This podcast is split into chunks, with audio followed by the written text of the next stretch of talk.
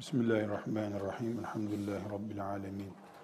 Sallallahu ve sellem ala seyyidina Muhammed ve ala alihi ve sahbihi ecma'in. Şimdi biz alimlerimizin gizli şehvetleri diye bir başlık açtık. Burada bir şeyi itiraf etmemiz gerekiyor. Yani biz alimleri tenkit etme cüreti gösterirsek, en başta söylediğimiz alimlerin, peygamberlerin varisleri olma hakikatini kendimiz değil, çiğnemiş oluruz. Bu bir tenkit değil. Onların da insan olarak, onların da ahirette hesap vermek için mücadele eden bir kul olarak yaşadıklarını bilmemiz açısından.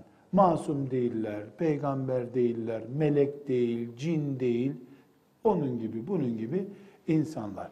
Netice olarak ilmin afetleri diye bir başlık açmamız lazım. İlmin afetleri diye bir başlık açacağız.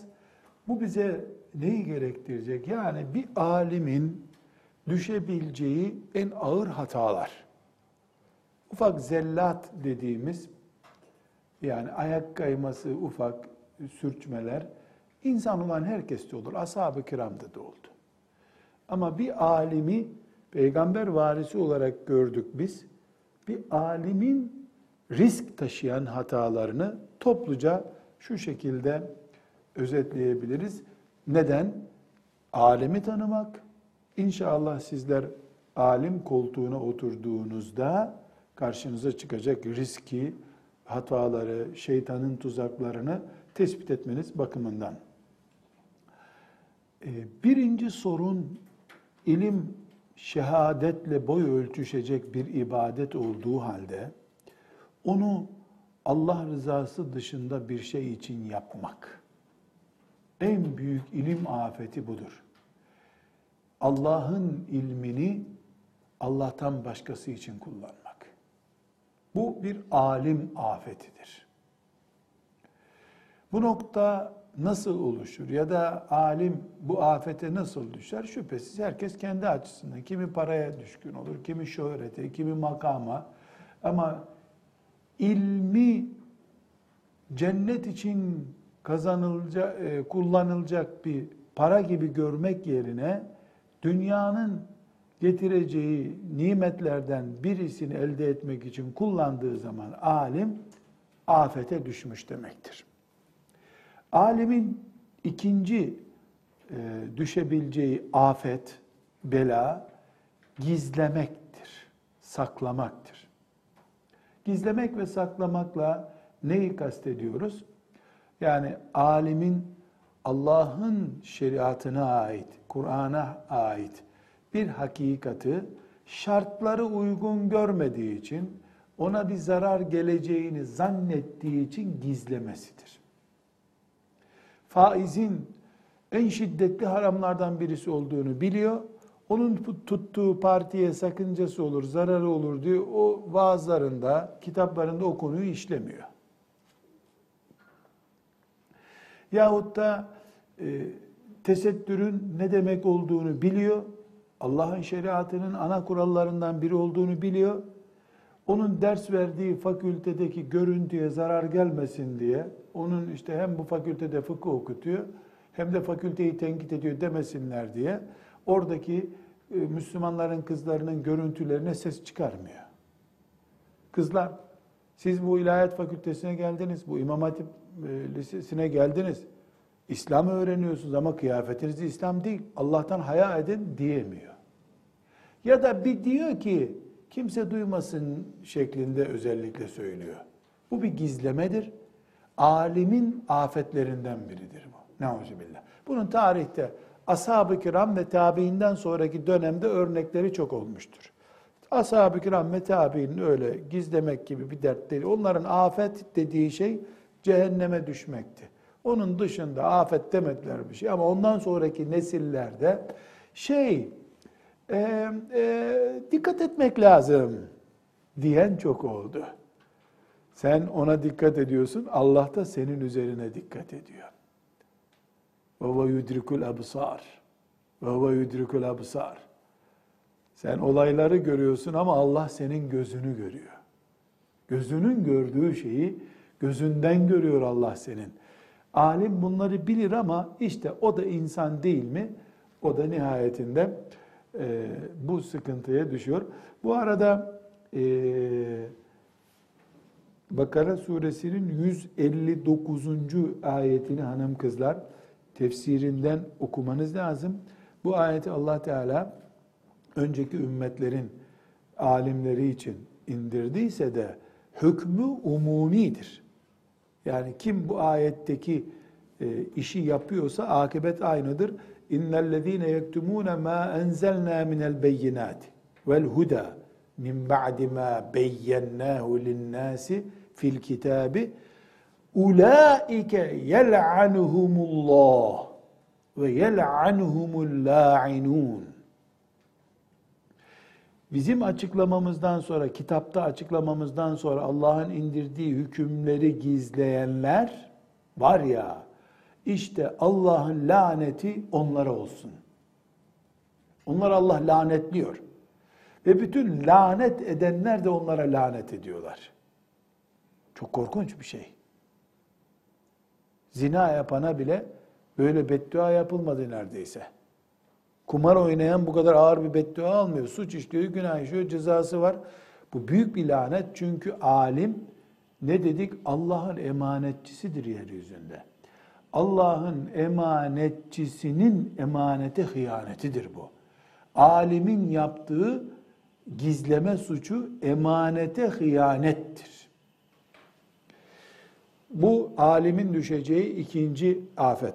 Üçüncü afet de alim Allah adına doğru olmayan şeyi konuşursa bu da bir afettir.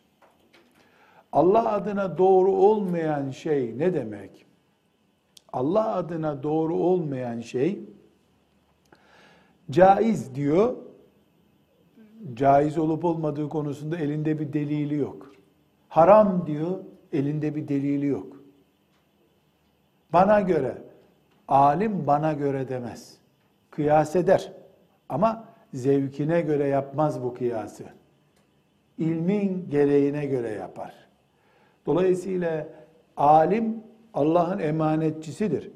O yanlış konuştuğu zaman Allah'ın adına yanlış konuşmuş demektir.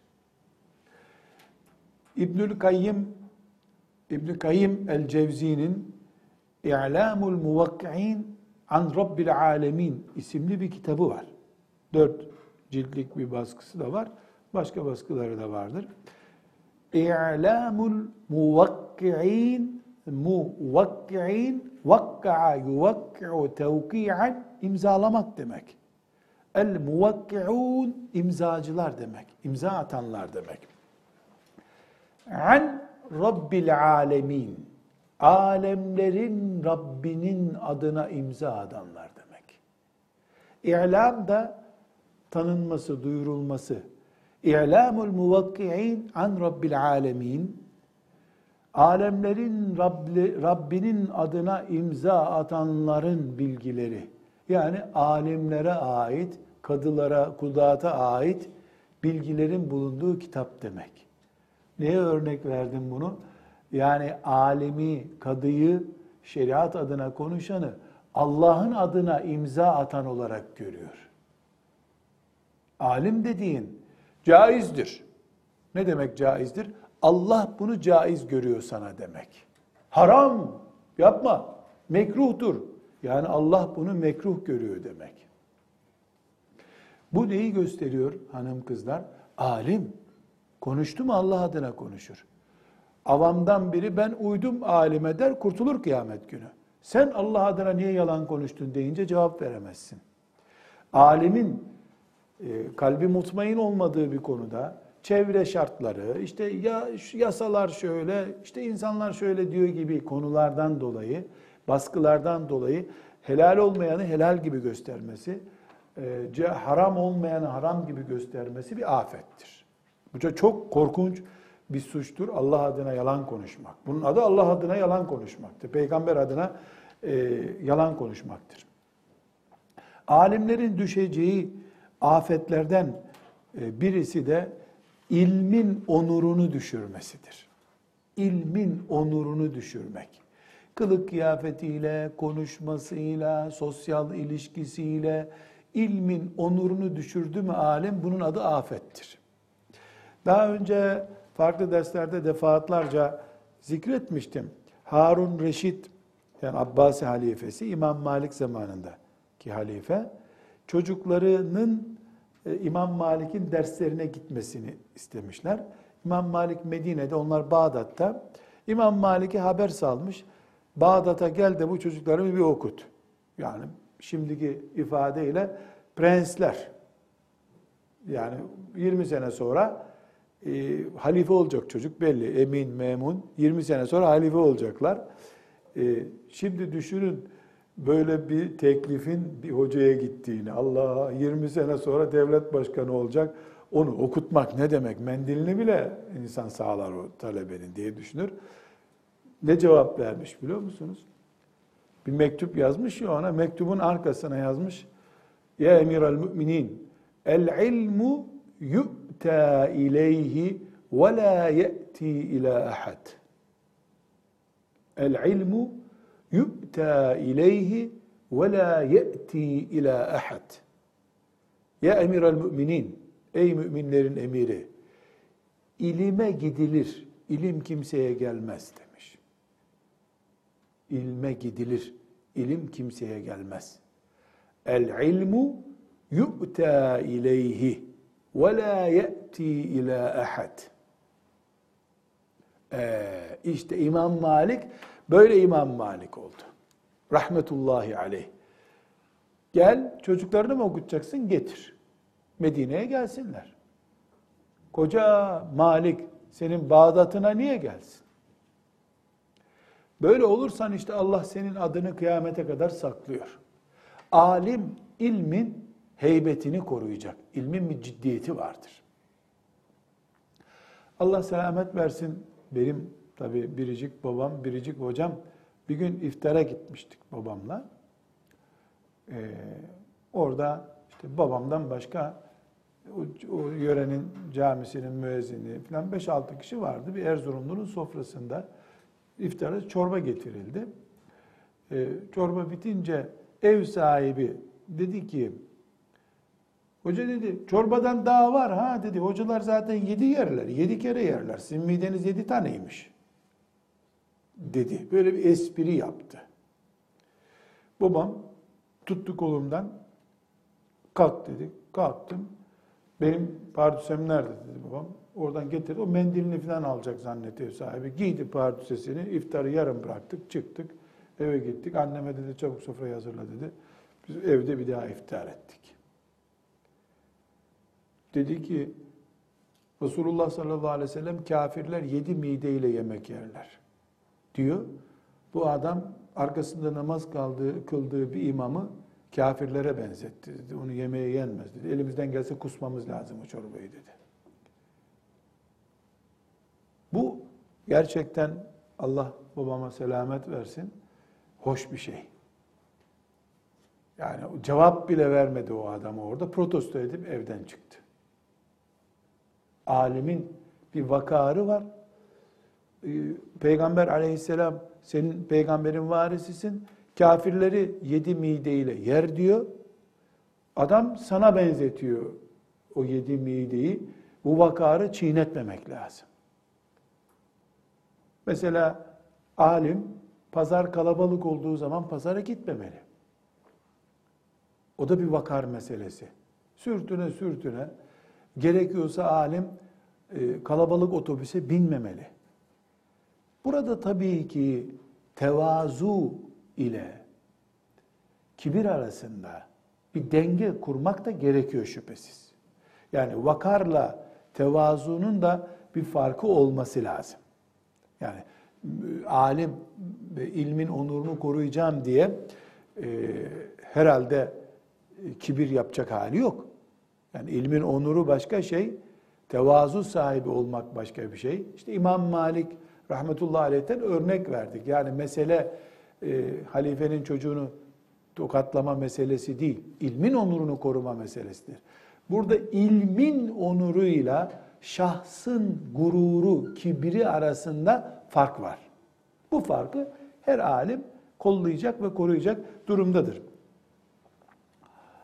Bir başka alim sıkıntısı da kibir ve ucuptur. Daha önceki derslerde de konuşmuştuk. Alim yüksele yüksele sonunda balon gibi uçmamalı.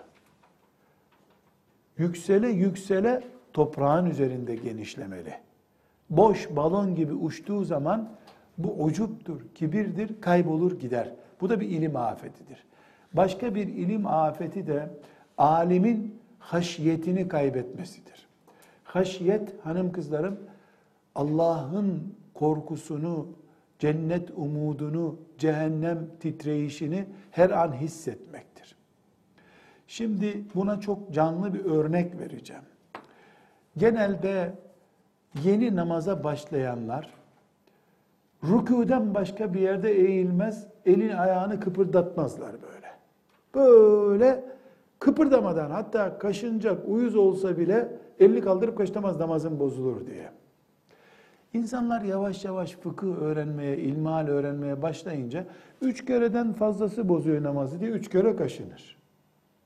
Sonra bir rükün içerisinde 3 defa derse o her birinde doldurur. İşte kıbleden dönünce namaz bozulur. Yoksa sağa sola bakmak bozulmaz. Bunu öğrenince gözünü harekete başlatır.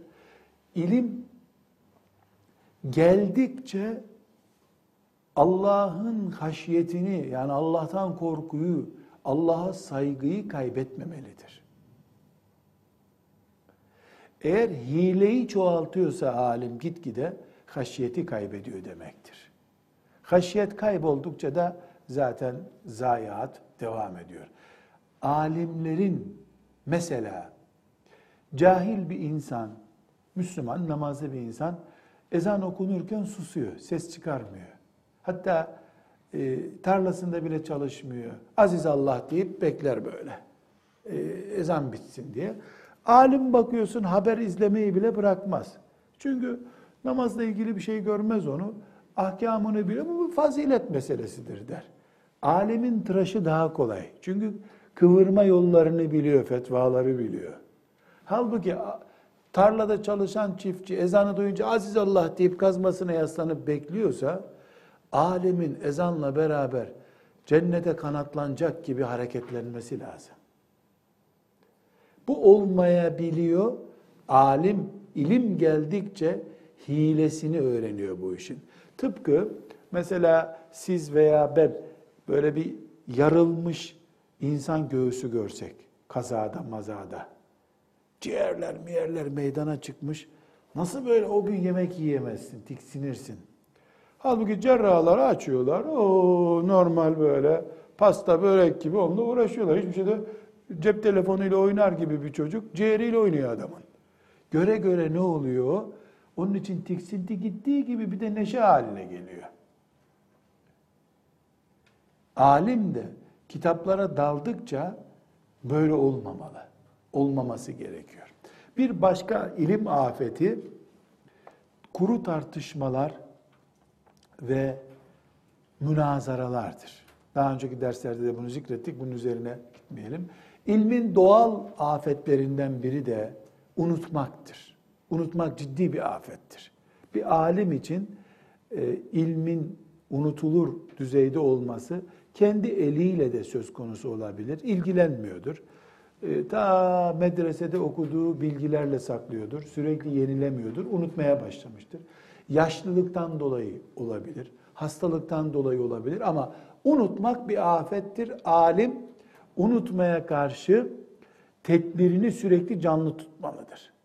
Ta doktora tezi yazarken okuduğu kitaplar kaybolup gitmemeli. Senede bir defa iyi bir alim her kitabın fihristini bir defa baştan aşağı geçirmeli. Hocalarımda gördüğümden birisidir. Hiç okuması bile gerekmeyen kitaplarının bulunduğu rafları her sene toz silme bahanesiyle bir defa alıp tozunu siliyor güya. Evet tozunu siliyor ama açıyor. Fihristine, yazarına bir daha bir bakıyor. Şöyle bir bakalım. Nasıl zengin, bir sayayım şu çekleri diyor. Ne olur ne olmaz. Alim de kitaplarını şöyle bir fiilistine bakmalı her sene her kitabın. 10.000 kitabı bile olsa onu 3 günde 4 günde tarar o. Zaten her kitabı okuması gerekmiyor. Onun kiminin başlığını görür, bütün aklına gelir hepsi. Kiminin fiilistine bakar, konuları aklına gelir. Baktı ki bir tanesi yavaş yavaş hafızadan kaybolmaya başlamış, onu masasına koyar. Bu bir iki ay içinde bir taranmalı der. Unutmak alim için zenginin sermayesini kaybetmesi gibi bir şeydir. Evet. Bir başka sorun alimin taassup sahibi olmasıdır. Alim taassup sahibi olmaz. Olursa bu alimin ilmi afet görmüş, sıkıntılı bir ilimdir. Bu taassupla neyi kastediyoruz?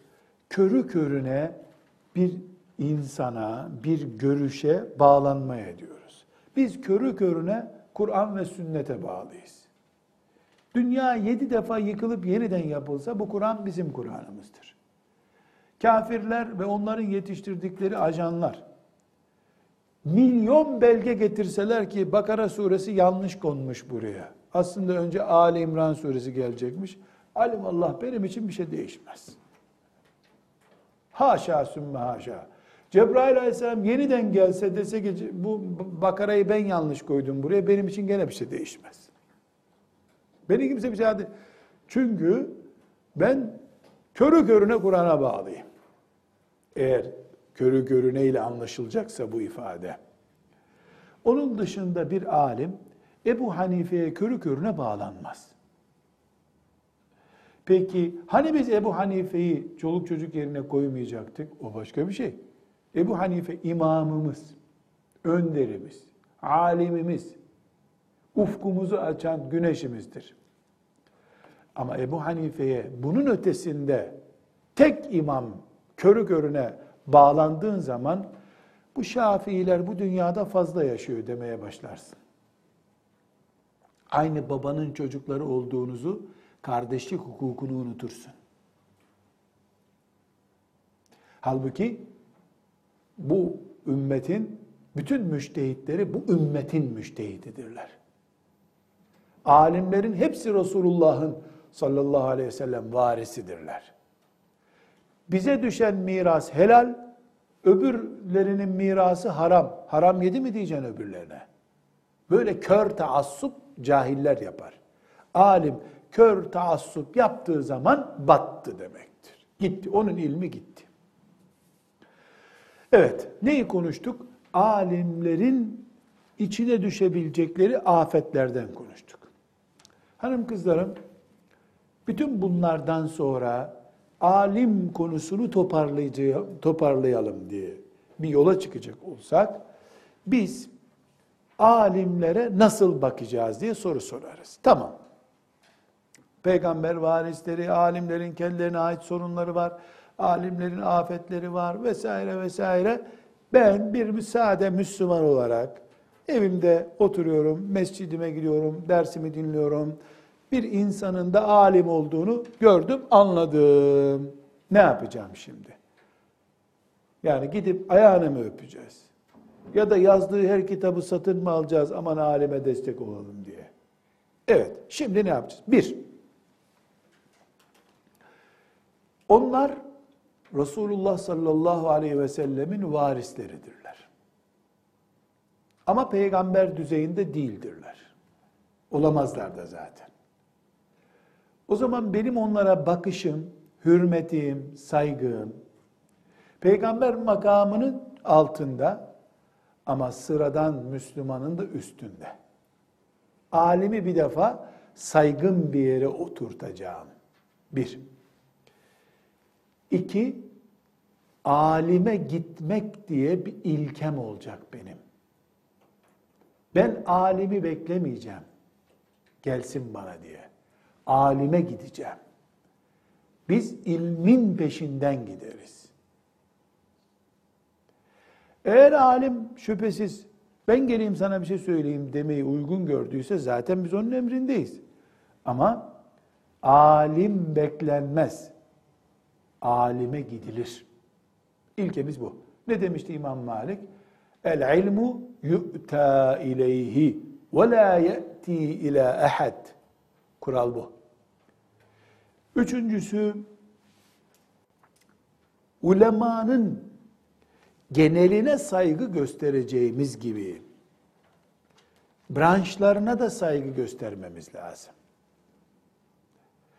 Buhari ile Ebu Hanife'nin karşılaştırılmasının bir anlamı yoktur. Göz doktoruyla ortopedisyenin karşılaştırılması mümkün mü? Biri senin ayağındaki kırığı tamir ediyor, biri gözünü tamir ediyor. Bir insan göz doktoruna gidip kemiğim kırıldı tamir et diyor mu? Ya da göz doktoru lazım, gerisini boş ver diyor mu? Tıp tıptır, herkesin uzmanlığı değerlidir. Buhari muhaddistir, rahmetullahi aleyh. Ebu Hanife fakihtir, rahmetullahi aleyh.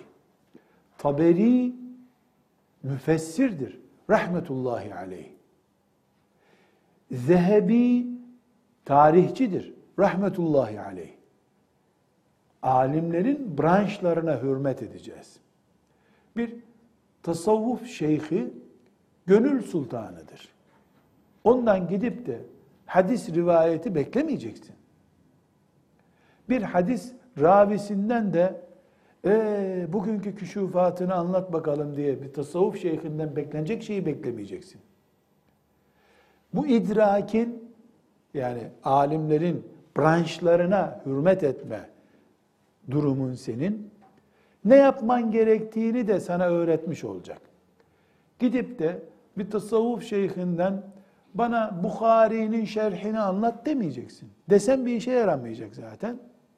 Gidip de bir muhaddise de teheccüde beraber kalkalım da füyüzatından istifade edelim demeyeceksin. Kalkar kalkmaz o kalemin elini alıp yazı yazacak zaten. Ya da filanca filancaya rivayet etmişti diyecek. Yani gözün ağrıyorsa göz doktoruna gitmeyi bil. Ayağın kırıldıysa ortopedisyene gitmeyi bil. Dişin ağrıyorsa dişçiye git kardeşim. Alimlerin branşlarını takdir etmek gerekiyor. Aynı şekilde bu üçüncü maddede alimlerin yaş ve olgunluklarını da takdir etmek gerekiyor. 75 yaşında bir alim, 75 yaşında 15 yaşından beri yazıyor, konuşuyor, ders okuyor, ders okutuyor. Bu ne demek? 60 yıllık birikimi var. 5 yaşında da hafızlığa başladıysa eğer 70 senelik birikimi var. Öbürü de geçen sene İlahiyat Fakültesinden mezun olmuş, 23 yaşında tüyleri yeni bitmeye başlamış. Diploması var. Bunları karşılaştırmak bile ayıp. Biri bir asra yakın ömrünü ilme hizmete vermiş, öbürü de haftada 2 saat fıkıh dersi, 1 saat tefsir dersi gördüğü bir yere girmiş çıkmış. Çok fark var ikisinin arasında. Çok ama fark var. Bunu takdir edemezsen, gördüğü her sarı rengi altın zanneden bir cahil olursun sen. Evet, altın sarı. 14 ayar altın var, 24 ayar altın var. 14 ayar demek, yaklaşık %40'ı bakır demek. Ama sarı. 23 ayar, 22 ayar demek, %80'i altın demek. Alim mi alim? Olmaz. Alim mi alim olur mu? Doktora giderken kimse öyle doktor mu doktor diyor mu? Yok. Yaşlı, olgun, daha çok şu branşta daha uzmanlaşmış, daha çok ameliyat etmiş doktor aranıyor. İlimde de bu inceliği göstereceğiz.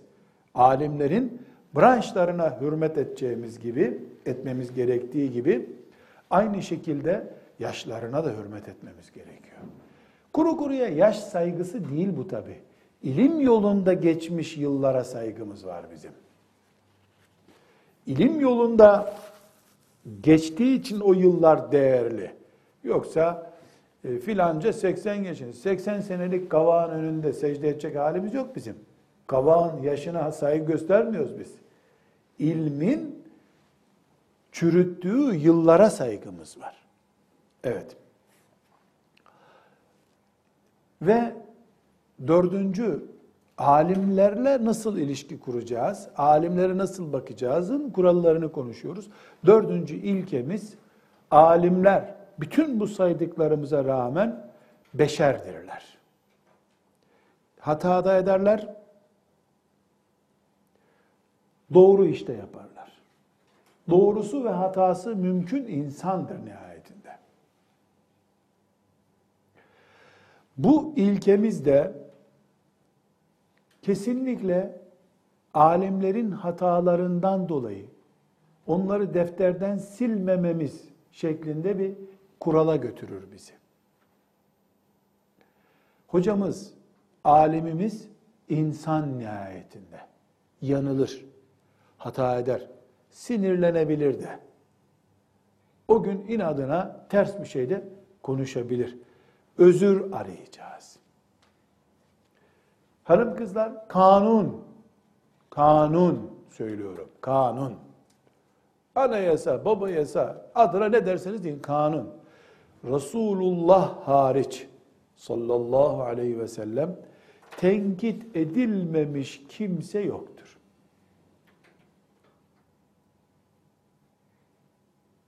Bu sözüm çok önemli.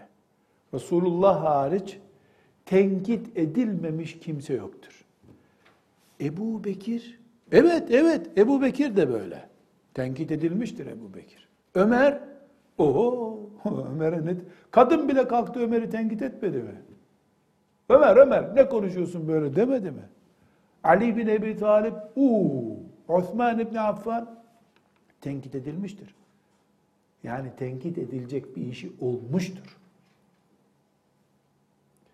Ebu Hanife haşa, o edilmez tabii. Olur mu canım?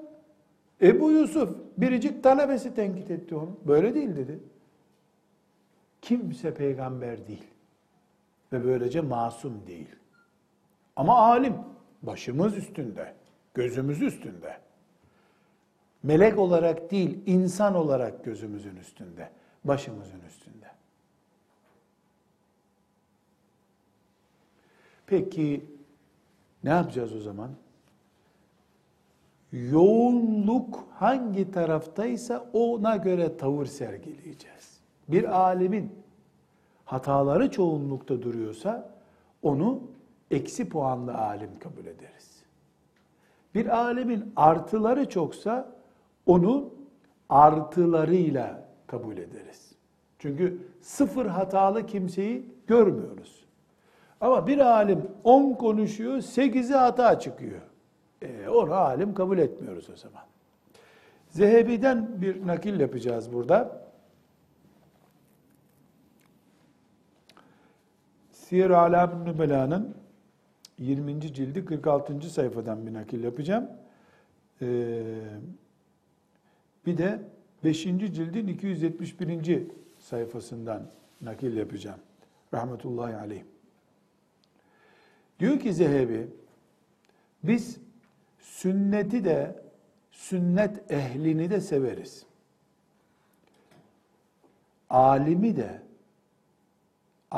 de o sünnete uyumu ve üzerine yansıyan özellikleriyle severiz. Cümleleri dikkatli yazınız. Sünneti ve ehlini severiz. Sünnet ehlini. Alimi de sünnete uyuması ve o üzerine yansıyan güzellikleriyle severiz.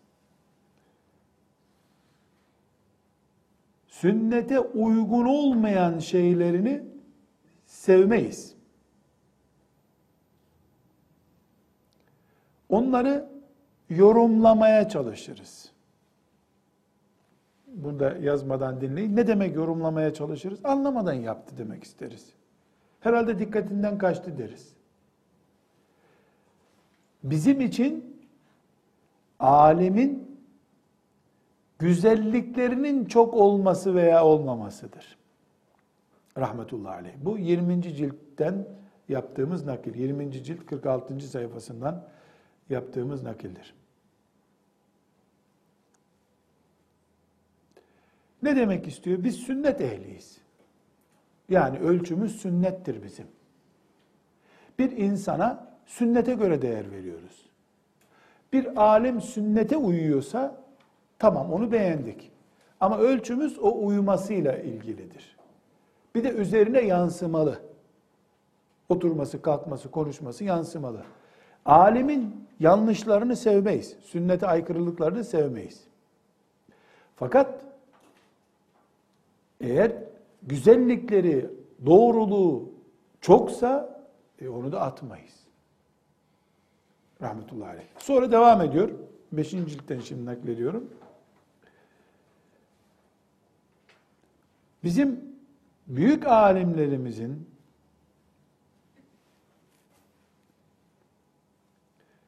doğruları çoksa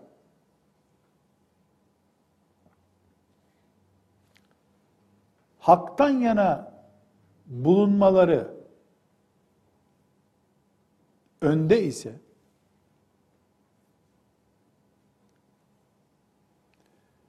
ilmi derin, zekası üstün ve takva hayatıyla biliniyorsa onun hatalarını görmezden geliriz. Ona sapıklık itham etmeyiz. O hatalarını silmeyiz. Hatalarını abartmayız. Elbette onun yanlışına da uymayız. Güzelliklerini alır, yanlışlarını atarız. Tevbe etmesi için dua ederiz. Diyor Zehebi rahmetullahi aleyh. Dikkat edin hanım kızlar, ne kadar değerli bir ölçü koyuyor. Ölçümüz sünnet bizim. Kim ne kadar sünnete uyuyorsa kabul ettik. Sadece kutlu doğum haftasında sünneti hatırlıyorsa onu adam saymıyor zaten. Genel hayatı sünnete, ahlaka, şeriata uygun. Geçen senede konuşmasında şöyle bir şey kaçtı ağzından. Onu yok sayarız. Peşinden gitmeyiz o hatanın. Diyor Zehebi rahmetullahi aleyh. Alimlerle ilgili özellikle dikkat edeceğimiz bir kuralda alimler yaşıt olduklarında birbirlerini tenkit etmelerine itibar etmeyiz biz. Bu ne demek? Şimdi bir alim elbette tenkit edilecek. Ama bu tenkit edilecek alimi tarih yargılayıp tenkit etmeli. O 3. asırda yaşadı. 4. asırdakiler gelip onu kuş bakışı geniş bir dosyalarla ele alırlar. Şu yanlış, bu doğru derler. Kendi yaşıtı konuştuğu zaman şu yanlış yapıyor dediği zaman daha adam düzeltecek mi onu? Olgunlaşmadı mı? Son görüşü mü belli değil. Şöyle bir sendeledi, tamam bu yıkıldı, sapıttı diyor. Bu sebeple alimler birbirleri tarafından çağdaşları olarak tenkit edildiklerinde biz onların tenkitlerini muteber kabul etmeyiz. Sonra gelip de tenkit edildiği zaman değerlidir diye düşünürüz. Hanım kızlarım, alimlerin üzerinden Allah'ın rızasını aramaya yönelik bir ders yapmış olduk böylece. Şüphesiz alimleri biz peygamberlerin varisleri görüyoruz. Bu şekilde hürmet ediyoruz, saygı gösteriyoruz. Ama putlaştırmıyoruz. Kıymetlerini biliyoruz. Onları herhangi bir bakkal, manav gibi de haşa görmüyoruz. Ama nihayetinde onlar da insandır. Bunu da unutmuyoruz. Dersin özeti bu. Velhamdülillahi Rabbil alemin.